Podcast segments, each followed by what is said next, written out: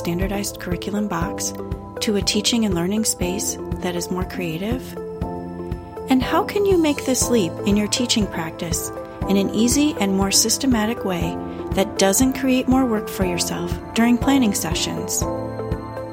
This is what I'm hoping to accomplish with Get Off the Dotted Line, a podcast that gives elementary teachers simple step by step tools, guidance, and advice on how to make teaching more creative without sacrificing high quality content, instruction, skills, and amazing learning potential for your students. I'm your host, Dr. Paige Hendricks, and together we will explore different ways to simplify your planning and add a lot of creative impact that is outside the confines of standardized curriculum and the dotted lines.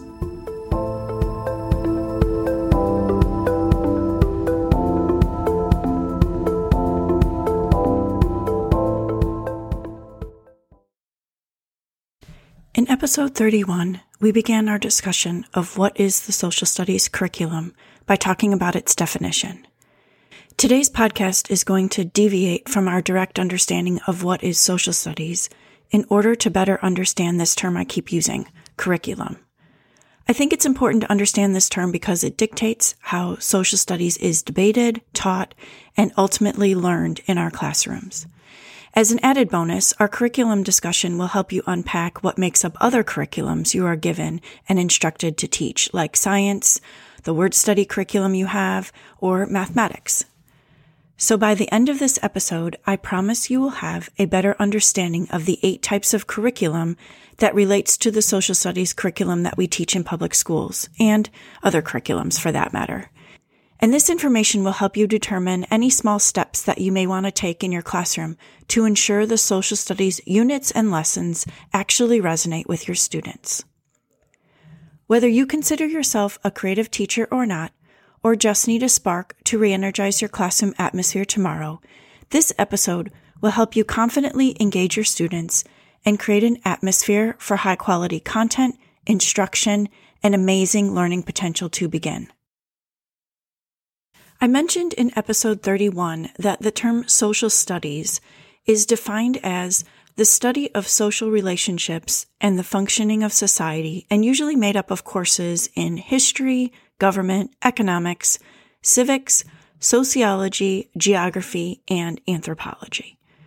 We talked about how there are many subtopics of social studies in episode 31, and to some degree, the basic premise for teaching social studies is to assist our students with the knowledge and understanding of history, cultures, civilization, becoming an informed and productive citizen, engaging in civic work, and helping each child understand themselves and how they fit into their community, city, state, country, and the world. This is really a simple and very short recollection of episode 31, though I highly encourage you to listen to it and take a few moments afterwards to think about what some of your goals for teaching social studies are and if they align with what was discussed in episode 31. Why does understanding the types of curriculum, though, matter in this whole conversation? When teachers understand curricula, they carry that expertise into their own planning and design. This expertise can create optimal learning environments for students' understanding, success, and overall academic growth. Understanding the different types of curriculum can help you create a good curriculum, or maybe one that creates and supports a positive culture and identity for your students, or it keeps up with an ever changing world.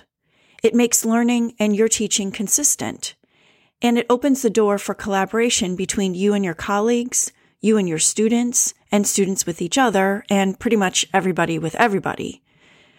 It can also help your school save money and buy only what you need, will use, and what aligns with your school culture and goals and the teachers. And it provides measurable targets for which you can use to assess your students' learning and growth. I'm here to tell you that despite your feelings about the social studies materials in your classroom, or possibly lack thereof, I believe this discipline is one of which you have the most control over. Linking your knowledge of social studies materials and topics with an overall understanding of what types of curriculum you're working with and within will only help you be and become a better, more effective teacher. And it will help you be more creative in the ways you teach this amazing and challenging discipline we call social studies. I keep mentioning this word curriculum as I talk about social studies. And do you know that there are many different kinds of curriculum? Let's take a moment just to define the curriculum term briefly because you know that's how I operate. Get the definitions out of the way right away. Merriam-Webster defines curriculum as a set of courses constituting an area of specialization. So all of the parts of social studies and anything else you may add to make it relevant for your students, that is the social studies curriculum for you. Now let's get to the different kinds. William and Mary School of Education Counseling Division has a blog to describe the eight different types of curriculum. I'll add the link to this blog in the show notes. But in addition, I'm going to make a bigger deal about one of the eight. I think you'll agree with me when I discuss this type in more detail, as it seems to be important, particularly when discussing what and how to teach social studies. So without further ado, here are the eight types of curriculum. Number one, written curriculum. A written curriculum is what is formally put down in writing and documented for teaching. The written curricular materials come from a formal curriculum company or a school district curriculum specialist and are developed to meet specific learning goals, align with standards, and meet your objectives. Number two, the taught curriculum. This type of curriculum refers to how teachers actually teach the content. Taught curriculum is less predictable and standardized because it varies from one teacher to the next, depending upon how the teacher teaches it. Taught curriculum can also be the result of the tools and materials the teacher has or finds to meet the student's learning needs. This point is especially critical for students who have additional learning needs, like those needing special education or gifted education services. So their taught curriculum might look a little bit different than the taught curriculum en masse. Number three, the supported curriculum. A supported curriculum involves all of the additional supports needed to teach. So examples of the supported curriculum include textbooks, field trips, software and technology, and any other innovative new technique to engage students, including specialized school personnel who could support the curriculum. So supported curriculum is things, people, places, technology, anything you use to support the curriculum you're teaching. Number four, the assessed curriculum. Assessed curriculum is also known as the tested curriculum. It refers to any quizzes, tests, portfolios, presentations, group projects, problem based learning outcomes, and other kinds of methods that you use or you put into your teaching and learning that measure the student's success or what the students have learned as a result of the curriculum being taught. Number five, the recommended curriculum. This type of curriculum stems from what experts in education suggest. These experts include those who are nationally recognized researchers, policymakers, legislators, school district curriculum experts, outside consultants, book companies, and anyone else that can recommend curriculum for you or your school. The recommended curriculum focuses on the content, the standards, any skill sets to be taught, and tools that the educators should prioritize in the classroom when teaching the content. Number six, the hidden curriculum. The hidden curriculum is the curriculum that is not planned, but it has a significant impact on what the students learn. This type of curriculum is not always communicated or formally written down, but it includes implicit rules, unmentioned expectations, actions, remarks, and the norms and values of a culture that exists in the space where the curriculum is being taught. So sometimes what is not said or emphasized by the teacher makes up the hidden curriculum. Sometimes, though, the hidden curriculum can form as a result of a judgment made or a reaction to something discussed in the classroom, either good or bad. Both teachers and students are affected by the hidden curriculum, and it can be a source of angst when things go awry. So I recommend open communication and empathy to help navigate any negative effects that sometimes occur when the hidden curriculum is misinterpreted. Number seven, the excluded curriculum. The excluded curriculum is also known as the null curriculum. It refers to what content is not taught in a class, so basically what is left out. Sometimes what is left out is definitely intentional. Other times, what is left out is not intentional or unintentional. Either way, the excluded curriculum can shape students as much as what is included. This is the one I wanted to make a bigger deal about because this is huge when talking about teaching social studies. I wanted to emphasize this curriculum type even more than the others because every day we are faced with the dilemma what to teach in social studies or what not to teach in social studies. That becomes the question. My advice choose wisely, and when in doubt, talk about it with your trusted teacher friends, administrators, or curriculum specialist. Make the best curricular choices you can. Your students' learning potential definitely depends upon it. And finally, we have the learned curriculum. The learned curriculum refers to what the students walk away with from a class or a lesson, what they actually have learned.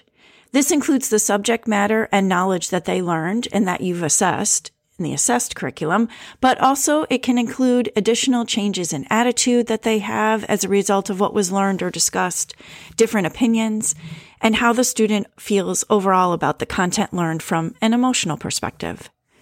As you can see, the learned curriculum often goes beyond what is assessed on a test or quiz, although these things should be considered and learned as well. So the major takeaway here is that there is much more to teaching and learning curriculum than actually meets the eye. And what we do or don't teach really matters every day in our classroom. So take the time to dig deeper into the curriculum that is handed to you by your school administrator, or found during an internet research, or purchased on Teachers Pay Teachers. You may find that making decisions that are good and accurate for your classroom of students could really make or break the learning outcomes. But you already knew that, didn't you? So before I go, let me list the eight curriculum types again. They are as follows. Number one, the written curriculum. Number two, the taught curriculum. Number three, the supported curriculum. Number four, the assessed curriculum. Number five, the recommended curriculum. Number six, the hidden curriculum. Number seven, the excluded curriculum. And number eight, the learned curriculum. In the case of social studies curriculum and its history in the United States, these types of curriculum came into play in major ways. And according to Ross, the debate for the purposes and organization of the social studies curriculum has created waves of tension among policy people, professional associations, educational foundations, textbook companies, states, local school districts, teachers, students, and parents, just to name a few, and has been discussed and argued many, many, many times over throughout our history as a nation who educates our youth. Determining what is and what is not worthy under the umbrella of social studies education is and will continue to be a source of debate. But this is often the case when a discipline is malleable and evolving every day, like social studies is. So I equate this to herding an elementary class back into the school after recess is over. It's never an easy job, but one that is worthy of our time, energy, and struggle in order to provide the best possible learning for our students. I highly recommend that you tune into episode 33, where we will discuss some of the stakeholders who influence what, how, and when we teach social studies in the United States. It's an episode you won't want to miss. Whether you consider yourself a creative teacher or not, or just need a spark to re energize your classroom atmosphere tomorrow, I hope our discussion today of the eight types of curriculum will help you confidently engage your students and create an atmosphere for high quality content, instruction, and amazing learning potential to begin. Before we part, this section of the podcast called Cut That Out is one I do every time. Well, almost every time. Here, I'll give you an access to a handout so you can remember the eight types of curriculum to think about, plan, and practice in your classroom. You'll find the handout this week on my website at paigehendricks.com. That's P A I G E Hendricks.com, along with today's show notes.